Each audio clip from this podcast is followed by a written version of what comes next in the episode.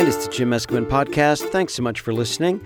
Uh, this week, I, I wanted to showcase something I don't often share or have an opportunity to share uh, commercials that I've done. Frankly, I don't do a lot of radio commercials anymore. It used to be a big part of my my income was was doing radio commercials. Radio has become I don't know something else. I just uh, I do them. You know, I do them for Kentucky Fried Chicken and uh, other clients. But I used to do radio every week, and perhaps a lot of voiceover guys uh, out there used to have a little more radio traffic, as it were. But now I don't know. These days it's done. I don't know. A lot of it's probably done non-union and a lot of it is done by celebrities, and then a lot of it is done by other talented people other than myself that did better at the audition, I guess.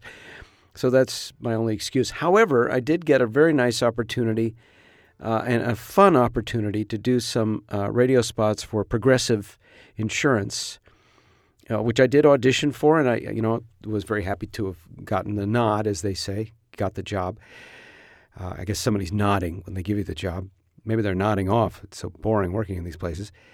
But um, anyway, so I got this job, and it was kind of a fun character and kind of unusual commercials. It's supposed to be, it's supposed to not be a professional radio person. So my task was, after you know 35 years of doing radio commercials, to sound like I'd never done a radio commercial before.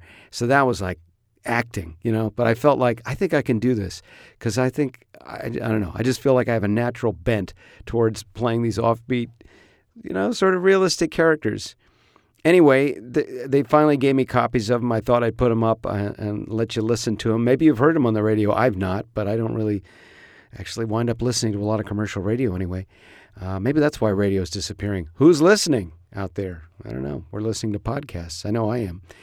Uh, anyway, I hope you enjoy these. They're for Progressive, as I said. They were produced by the Arnold Agency, which is a terrific agency on the East Coast. I forget, are they in Boston? I can't remember.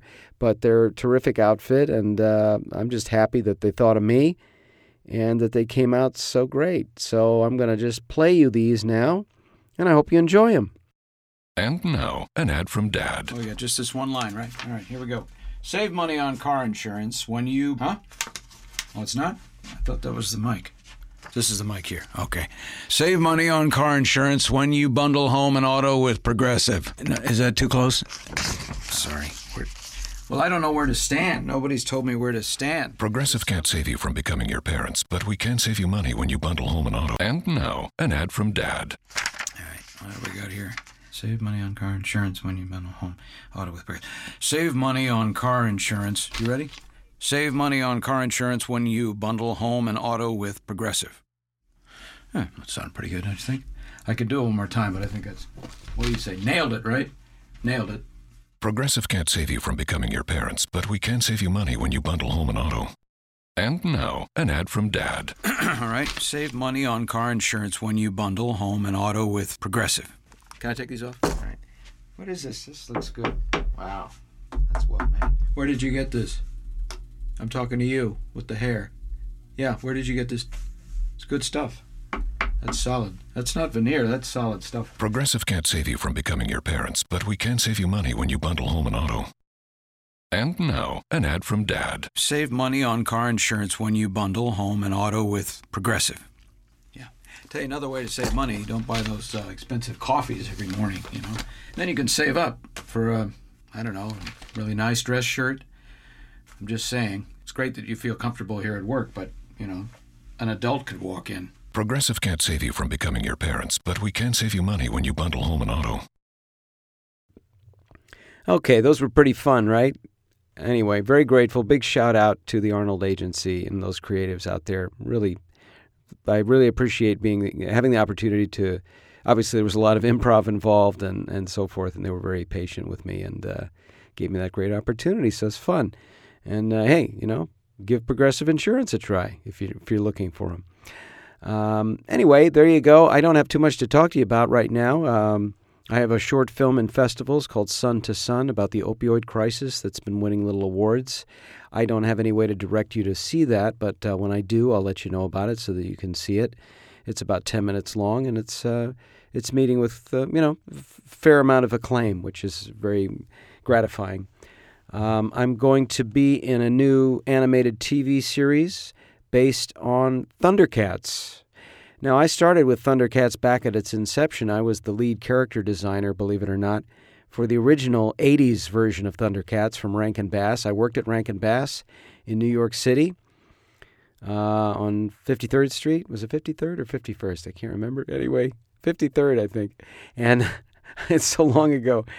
Uh, I could walk there though. I could find the office. I definitely can. I always visit it. You know, I walk by it and make a pilgrimage when I'm in New York City. Anyway, I was uh, the character designer. I did not do voices for that show, but that was where I had the epiphany of, hey, this is the kind of job you want to get someday, young Jim. Be a voiceover guy in animated shows. And uh, so I sort of made that made that decision, and it, it came true. I worked on uh, a couple of series for Rankin Bass after I uh, started working for them freelance as a cartoonist, and then I segued over into being a voice artist. And then in like 2005, I want to say, or maybe it was later, um, there was another iteration of the Thundercats brand. That was a reboot of Thundercats. You might have you might have seen if you're an animation fan. That was kind of anime style, very beautifully produced by Warner Brothers, and it was on the CW for a season, maybe maybe two seasons, and then they axed it. I'm not sure why. I think I heard that because because um, it was a beautiful show. It had a lot of celebrities in it, and I, I came in and did some guest starring bits.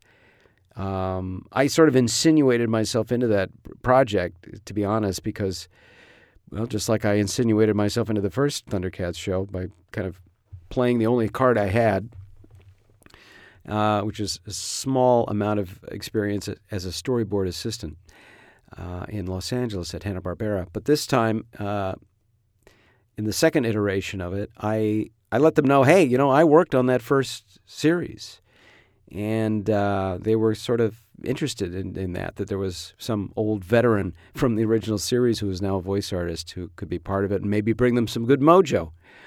And I desperately tried to bring them as much good mojo as I could, but I guess their inability to sell toys and other swag related to the show eventually uh, caused them to uh, go away. And it's a pity because uh, Dan Norton, who was uh, the, in charge of that show, the artist in charge anyway, did a spectacular job of designing things and uh, managing other artists. And I thought they did a great job. I thought it looked a hell of a lot better than our original show. It was just gorgeous. Um, anyway, he did a great job. So now there's another iteration, and this one is sort of insouciant. I can't say too much about it, but it's for Cartoon Network, so that'll tell you something. And uh, I can't even apparently tell you what part I'm playing, but I'm I'm a regular on the show, so uh, semi-regular anyway. Uh, so we'll see where that all evolves. Anyway, I'm just glad to be part of the Thundercats world again. Uh, it's a it's a kind of a fun world to be in, and and just the fact that I've sort of been rubbing elbows with the Thundercats uh, since 1986 is kind of fun. That's a long time. Uh, anyway, there you go. That's longer than I've been married, even. So, just 31 years. We just celebrated our anniversary. Thank you. Thank you very much. I'm sure your gift will arrive in the mail any day now. Hey, Sufyan, if you're out there, I want to say hi to you. I want to thank you to everybody that listens to this podcast, whomever you are. I have no idea who's out there. And uh, I apologize for uh, being so kind of uh, sporadic, but uh, I always speak from the heart, and I always appreciate you when you comment or when you like it or when you share it or or whatever you do with my podcast. Even if you just listen to it or listen to part of it, it gives me a big thrill. Anyway, there'll be many more exciting things to tell you about, and I look forward to it. And, and uh, I'm just going to New York tomorrow to uh, go to a uh, uh, conference, which I'll tell you about if it's at all interesting, which I think it will be. And I hope that you are thriving and doing well and disagreeing vehemently with anybody who says that you can't succeed. Because I think you can, particularly if you agree that you can. So I will talk to you again soon. Thanks so much for listening. Cheers.